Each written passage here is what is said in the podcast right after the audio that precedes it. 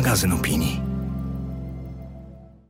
Cześć, tu Zuza Kowalczyk. Witam Was w kolejnym odcinku podcastu A propos, w którym polecam co przeczytać, co obejrzeć i czego posłuchać, aby poszerzyć swoje horyzonty i wiedzę.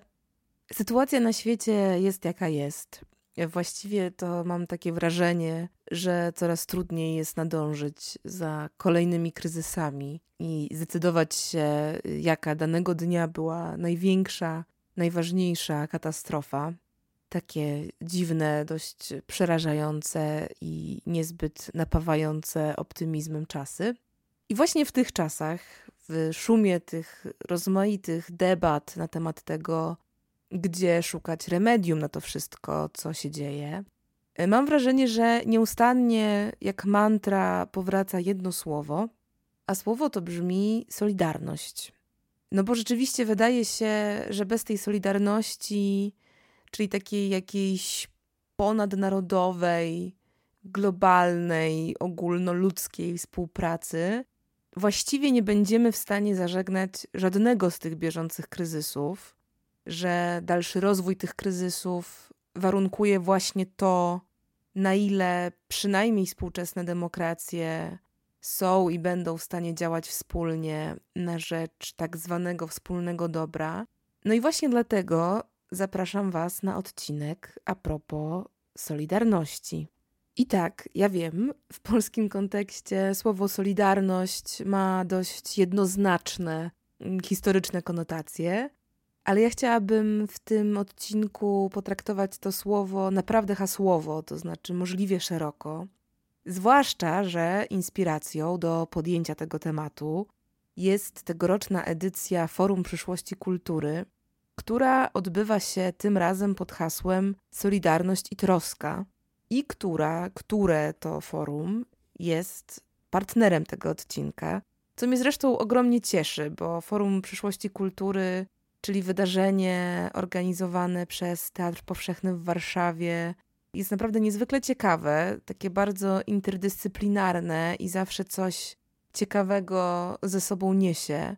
Zasadniczo poświęcone jest myśleniu o bardzo różnych kierunkach rozwoju kultury w obliczu rozmaitych, najważniejszych współczesnych wyzwań. Więc w oczywisty sposób w tym roku te panele, spotkania i dyskusje będą poświęcone głównie kontekstowi sytuacji w Ukrainie, ale też takim tematom jak naturalnie katastrofa klimatyczna, jak rosnący w siłę populizm, jest też wątek wpływu pandemii na zmiany społeczne, no i oczywiście rola demokracji i aktywizmu we współczesnym świecie. Wydarzenia będą się w tym roku odbywać w dwóch częściach. I ta pierwsza część rozpoczęła się 20 kwietnia i potrwa do 3 czerwca. I na tę część składa się 12 spotkań, które odbędą się w 12 różnych miejscach w Polsce. Więc forum wychodzi z Warszawy i rusza w Polskę, co uważam jest naprawdę nie bez znaczenia dla charakteru i takiej, powiedziałabym, społecznej roli tego wydarzenia. Sami organizatorzy zresztą piszą tak. Musimy nie tylko zastanawiać się nad nowatorskim projektem dla kultury, ale też nad rozwiązywaniem problemów, z którymi się mierzymy. Kultura, o której myślimy, tworzona jest zarówno w dużych i średnich miastach, jak i w maleńkich ośrodkach. W wielkich instytucjach, domach kultury, ale też w internecie czy na ulicy podczas obywatelskich protestów. Nierozerwalną częścią tak rozumianego pojęcia kultury są tematy związane z ekologią i zmianami klimatycznymi, migracjami, prawami kobiet i osób LGBT. No jest to takie bardzo bliskie mi podejście do tego, czym jest kultura i jak szeroko można, a nawet należy o niej rozmawiać. A ponieważ w tym odcinku gromadzę dla Was polecenia związane z tematem solidarności, to w przypadku forum również chciałam Wam polecić te wydarzenia, które dla mnie z wątkiem solidarności łączą się w taki najbardziej bezpośredni sposób. I tak przyciągnęło na przykład moją uwagę wydarzenie pod nazwą Nowe Wspólnoty, które odbędzie się w spółdzielni Ogniwo w Krakowie 12 maja.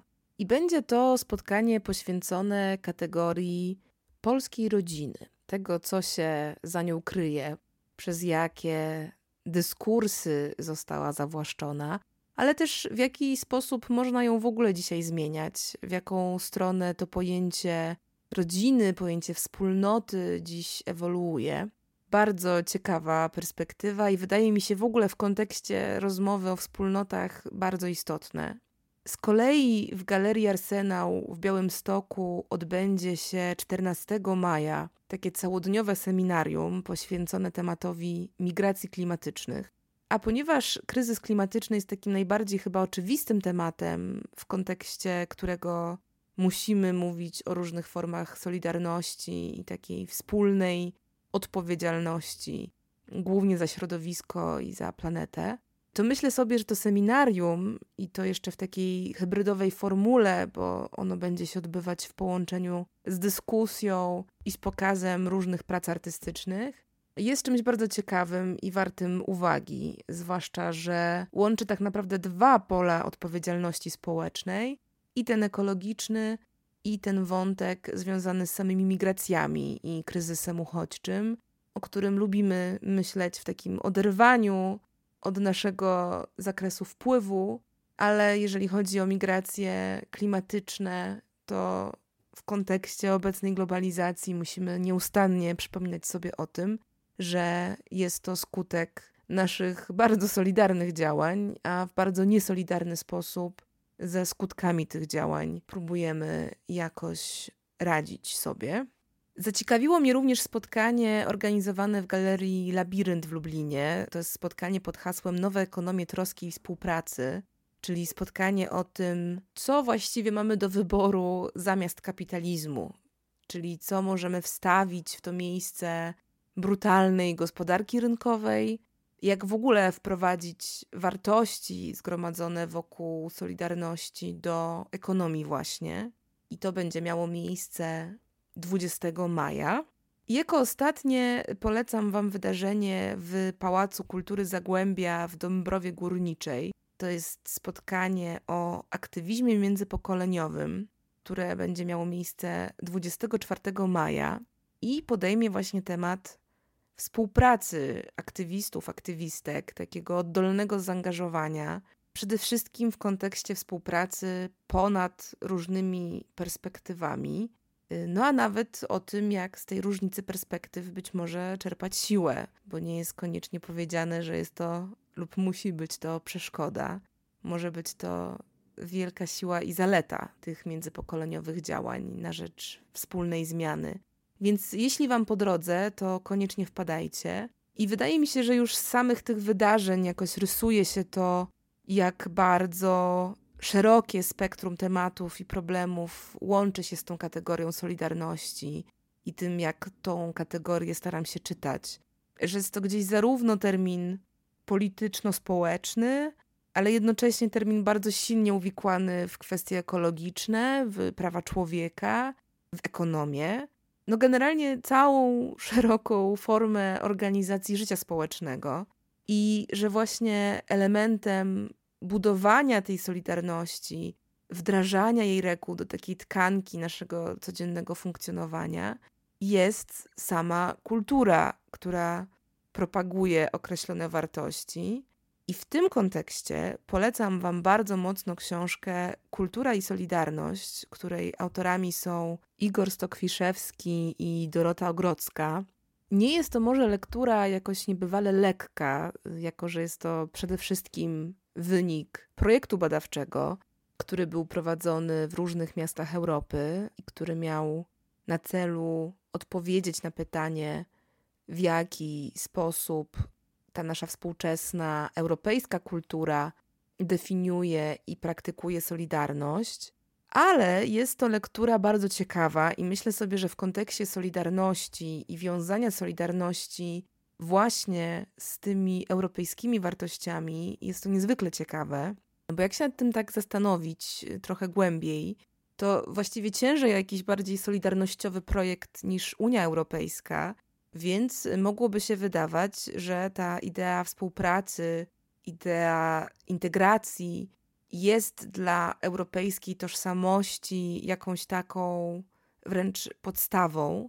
No i właśnie, tu pojawia się pytanie po pierwsze o to, czy rzeczywiście tak jest i jak to zdaje egzamin, a po drugie pytanie o to, jak tę solidarność opowiada i współtworzy współczesna kultura, w obrębie której, podobnie jak w polityce, obserwujemy przecież te wszystkie zjawiska, które Solidarności niejako przeczą, to znaczy polaryzację, rozdrobnienie, rozpad wspólnot na mniejsze grupy itd. Tak I wreszcie takie główne pytanie, y, jakie postawili przed sobą Stokwiszewski i Ogrodzka, to jest pytanie, które też swoją drogą jest chyba najbardziej konstruktywne w tym sensie, że jest najbardziej nakierowane na to, co będzie, to znaczy, co z tego, co jest, możemy wywnioskować na przyszłość.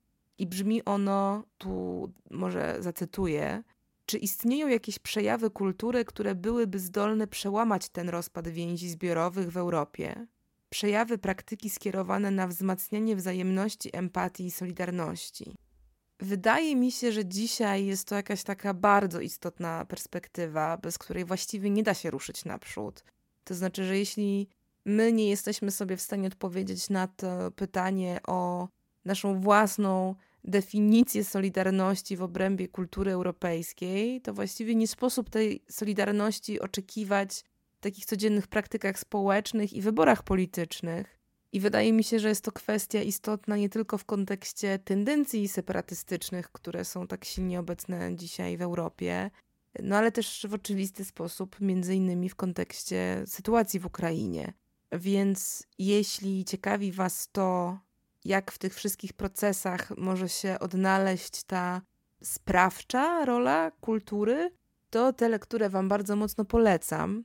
No i właśnie od podszewki w tej rozmowie o Solidarności dla mnie wybrzmiewa tak naprawdę właśnie to, jak rozumiemy i definiujemy kategorię dobra wspólnego. A ten wątek z kolei bardzo ciekawie rozwija w swoim eseju Tyrania merytokracji, co się stało z dobrem wspólnym.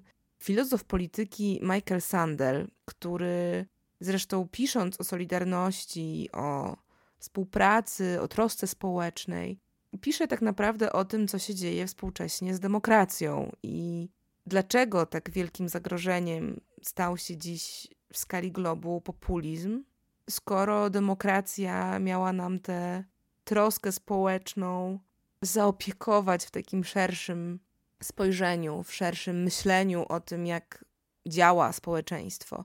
Jako główną przyczynę tych wszystkich największych wyzwań Sandel wskazuje właśnie to przesunięcie, jakie dokonało się w obrębie naszego rozumienia i postrzegania solidarności społecznej, no bo jak przekonuje, to właśnie z powodu rosnących nierówności i rozmaitych wahnięć wynikających z dość mało solidarnie rozwijającej się globalizacji, wynika właśnie współczesny kryzys demokracji, który opiera się przecież nie tylko na stosunku rządów do społeczeństw, to jest bardziej skutek niż przyczyna, ale raczej na rozwarstwieniu społecznym i zrywaniu się rozmaitych społecznych więzi.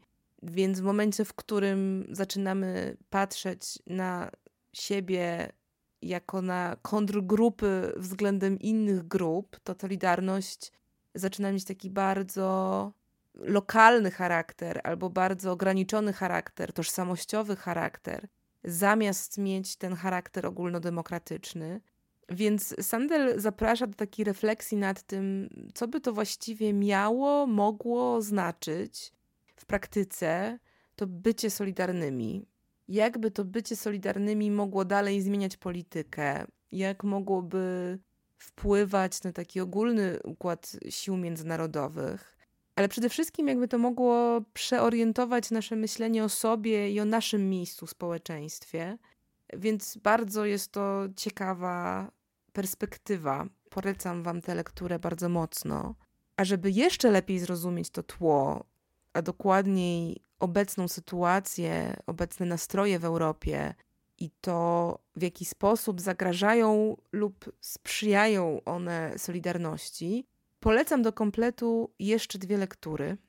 Po pierwsze, polecam Wam książkę Jasona Stanleya zatytułowaną Jak działa faszyzm? My kontra oni. Książkę, która dla mnie jest trochę takim współczesnym odpowiednikiem czy odpowiedzią na o tyranii Snydera, ponieważ Stanley nomen omen, również profesor Uniwersytetu Yale, choć w przeciwieństwie do Snydera jest to profesor filozofii, a nie historii, opowiada o tym, jak działają różne faszystowskie mechanizmy we współczesnych społeczeństwach, które oficjalnie nie określają się jako faszystowskie. No więc oczywiście mówi o tym, na co powinniśmy się szczególnie uwrażliwić, na jakie elementy powinniśmy zwracać uwagę i które kawałki takiej machiny rządowej powinny nas szczególnie niepokoić w tym aspekcie. Niestety, za jeden z przykładów takich praktyk służy mu w tej książce Polska, co w oczywisty sposób zaprasza do refleksji na nieco innym poziomie. Ale raczej y, ja kieruję się tu w stronę takiego bardziej uniwersalnego odczytania, bo też te mechanizmy i też te zjawiska opisywane przez Stanleya mają po prostu dość uniwersalny wymiar i też w taki dość uniwersalny sposób on o nich opowiada.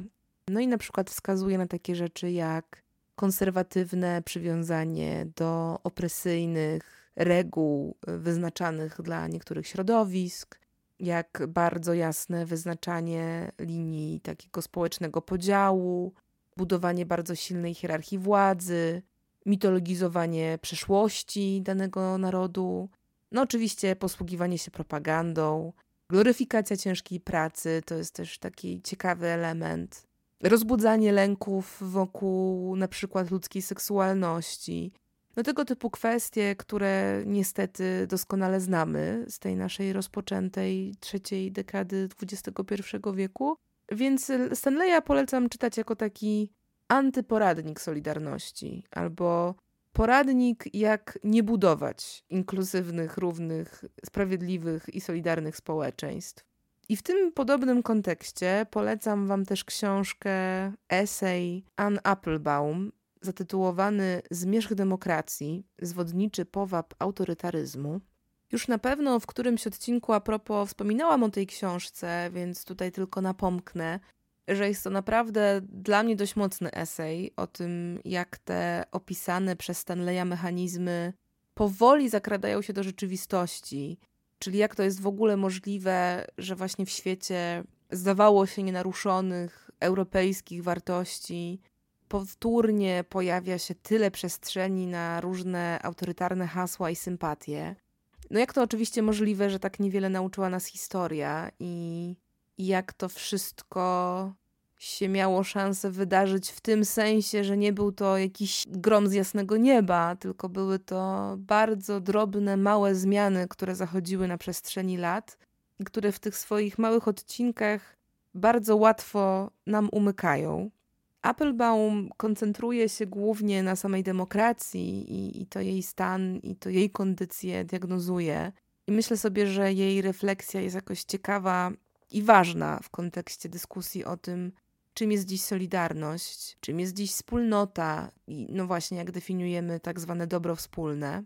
Applebaum pisała tę książkę w 2019 roku, więc ta rzeczywistość już też zdążyła się nieco zmienić. Czy na gorsze, czy na lepsze, to zupełnie oddzielna dyskusja, choć odpowiedź chyba niestety narzuca się sama. Dla Applebaum takimi głównymi punktami odniesienia były wówczas takie postaci jak Trump, Orban, Johnson, Kaczyński.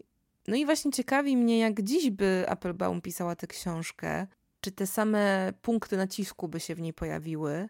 No bo jednak wypowiedziana przez Rosję wojna w Ukrainie tak dalece przemontowuje nasze myślenie o solidarności i polityce i w skali Europy, i w sumie tak naprawdę w skali świata, że najpewniej w ogóle wszelkie teksty okołopolityczne będzie można z perspektywy czasu podzielić na te sprzed eskalacji wojny w Ukrainie i po niej.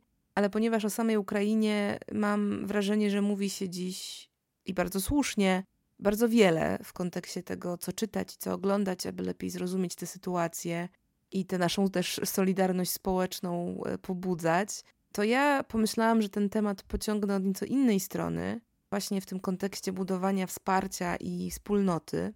I polecę Wam film, który zdaje się, że dopiero co pojawił się na platformie VOD Millennium Dogs Against Gravity.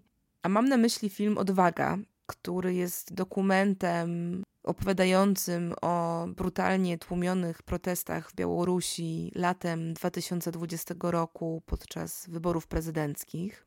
Myślę sobie, że w ogóle ciekawie się ogląda dziś tamte chwile na ekranie w ukraińskim kontekście. Chwile nie tak dawne przecież, minęły naprawdę dosłownie dwa lata, ale w takim praktycznym odczuciu tego, co przez te dwa lata zdążyło nas doświadczyć, to jednak wydaje się to jakoś odległe. No i jeszcze ten ukraiński kontekst bieżący i wątek Solidarności w tyle głowy bardzo mi ten odbiór wzmocniły. No jest to poruszający film, choć wydawało mi się, że w obliczu jeszcze większej tragedii, jaka rozgrywa się obecnie u naszych drugich wschodnich sąsiadów, nie będzie to aż tak mocne, a jednak, bo to oczywiście film łączący wątki walki z autorytaryzmem, roli aktywizmu, poczucia społecznej odpowiedzialności, takiego naprawdę pięknie i mądrze rozumianego patriotyzmu. Tych wszystkich kwestii, które z dużą łatwością odnosimy dziś do Ukrainy, ale myślę sobie, że jest w tym jeszcze jeden element, to znaczy taki bardzo oczywisty kontekst, który w naszym kraju się nasuwa, czyli wspomnienia i historie podobnych zrywów, podobnych sposobów budowania społecznej solidarności u nas. I myślę sobie, że takich filmów i seansów w ogóle bardzo dziś potrzebujemy, które jakoś nam przypominają o tej roli solidarności i wolności, żeby jakoś jeszcze trafniej, jeszcze lepiej rejestrować i nazywać to, co dzieje się te dwa lata później. Więc polecam Wam sprawdzić film Odwaga w reżyserii Aleksieja Paliana. I skoro już jestem przy filmach dokumentalnych, to jeszcze dorzucę Wam dwa tytuły. Po pierwsze, film Skąd przybywamy to jest film w reżyserii Marka Baudera.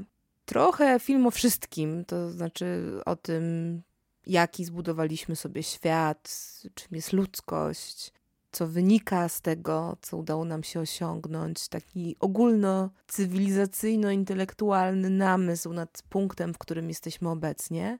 Ale przede wszystkim, tak naprawdę, jest to film o tym, czym jest ten zbiorowy podmiot my i co nam to my właściwie mówi o konstrukcji naszego świata i formie naszych wyobrażeń o tym świecie, a dokładniej o tym, jak bardzo to my zniszczyło jedyne, co mamy, czyli naszą planetę, i w jaki sposób też działamy obecnie na rzecz naprawienia, ale też wręcz przeciwnie, równolegle pogłębienia tych wszystkich drastycznych zmian, jakie prowadziliśmy w ekosystem Ziemi.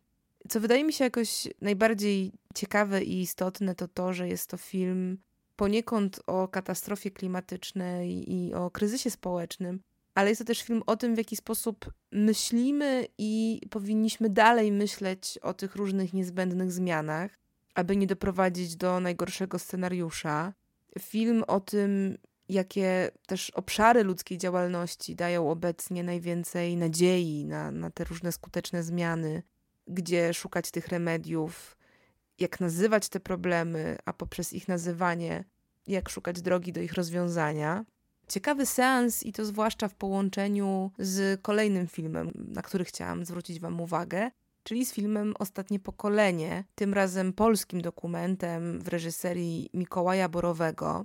To jest film o młodych aktywistach klimatycznych, a właściwie to aktywistkach, bo główną bohaterką filmu jest Janka, młoda dziewczyna, która angażuje się w protesty na rzecz wzmocnienia działania przeciwko zmianom klimatu i dla której ten aktywizm staje się właściwie jakimś takim sednem, jakąś taką formą ocalenia poniekąd, takim wręcz wewnętrznym przymusem działania, ale też źródłem nadziei i źródłem więzi.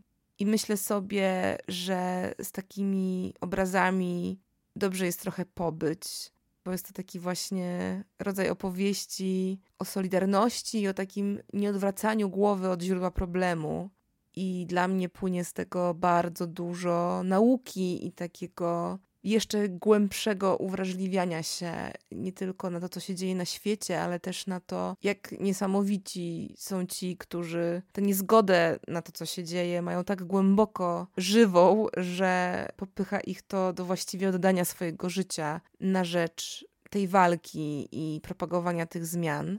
Dość płynnie łączy mi się to zresztą z dwiema kolejnymi rekomendacjami, czyli po pierwsze z podcastem produkowanym i emitowanym przez Audiotekę we współpracy z Greenpeace'em, który nazywa się Raport z przyszłości: Jak uratować naszą planetę. Są to rozmowy z różnymi ekspertkami i ekspertami o kluczowych sprawach, którymi powinniśmy się obecnie zająć, jeśli nie chcemy doprowadzić naszej planety do stanu absolutnej zapaści i kryzysu. I tak naprawdę, niezależnie od tego, o czym dany odcinek opowiada, to znaczy, czy są to metody eliminowania plastiku, czy kwestie odchodzenia od paliw kopalnych, czy problem smogu, czy jedzenia mięsa we wszystkich tych sprawach tak naprawdę koniec końców wybrzmiewa w gruncie rzeczy to samo. To znaczy to, jak ważna jest właśnie społeczna solidarność w tych wszystkich działaniach, jeśli mają one być jakkolwiek skuteczne. I myślę sobie, że w ogóle ten ekologiczny kontekst jest nam jakoś absolutnie niezbędny do pełnego rozumienia tej wagi solidarności we współczesnym świecie tego, jak bardzo ona jest nie tylko fajnie brzmiąca, ale wręcz no właśnie niezbędna, jakaś taka absolutnie organiczna do zażegnania tych najbardziej palących kryzysów. Świetnie chwyta to zresztą w swojej książce Klimat, Lewica, Siostrzeństwo Marek Bejlin. Nie chcę się rozwodzić nad tą książką wyłącznie dlatego, że już co najmniej dwukrotnie ją polecałam w tym podcaście, ale wspominam o niej między innymi dlatego, że Markowi udało się w tej książce coś może niekoniecznie nowego, ale bardzo ważnego, to znaczy połączenie, wskazanie tego, jak silne zależności i połączenia tkwią w naszym myśleniu o ekologii i tym, i w tym, co w naszej rzeczywistości społecznej zmienia feminizm, który właśnie wprowadza czy też przywraca do dyskursu publicznego kwestie troski i współpracy.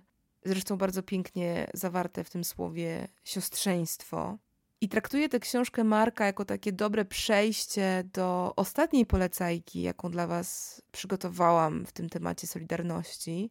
I które to polecenie, te kwestie Solidarności opowiada jeszcze z nieco innej strony, bo właśnie od strony feminizmu, od strony siostrzeństwa, Solidarności kobiet, ale w ogóle też Solidarności wszystkich ofiar przemocy, które to padły ofiarą form, które umościły się bardzo y, wygodnie w patriarchacie i wobec których to form przemocy, w odpowiedzi na które nie ma chyba lepszej broni niż właśnie solidarność, co doskonale pokazała między innymi akcja mitu. A ponieważ wyszła właśnie książka Wszyscy wiedzieli, czyli taki zbiór wywiadów e, na ten temat autorstwa Karoliny Korwin-Piotrowskiej, to pomyślałam sobie, że ten temat solidarności w obliczu przemocy, solidarności jako odpowiedzi na molestowanie, na mobbing, będzie jakąś taką mocną i dobrą klamrą, bo myśląc o tym, czym jest solidarność i jaką ma ona moc, to myślę sobie oczywiście również o tym, co się dzieje, gdy tej solidarności nie ma i gdy dajemy taką poprzez milczenie, poprzez bierność, zgodę na to, by wokół nas działy się rozmaite przemocowe, krzywdzące, złe rzeczy. W Polsce mi tu najmocniej wybrzmiało w środowisku aktorskim, teatralnym, filmowym, zresztą podobnie jak na świecie. To też zresztą z książki wszyscy wiedzieli, dość mocno przebija. Trochę, choć zdecydowanie skromniej, dotknęło mi tu również branży medialnej, kilku dużych korporacji.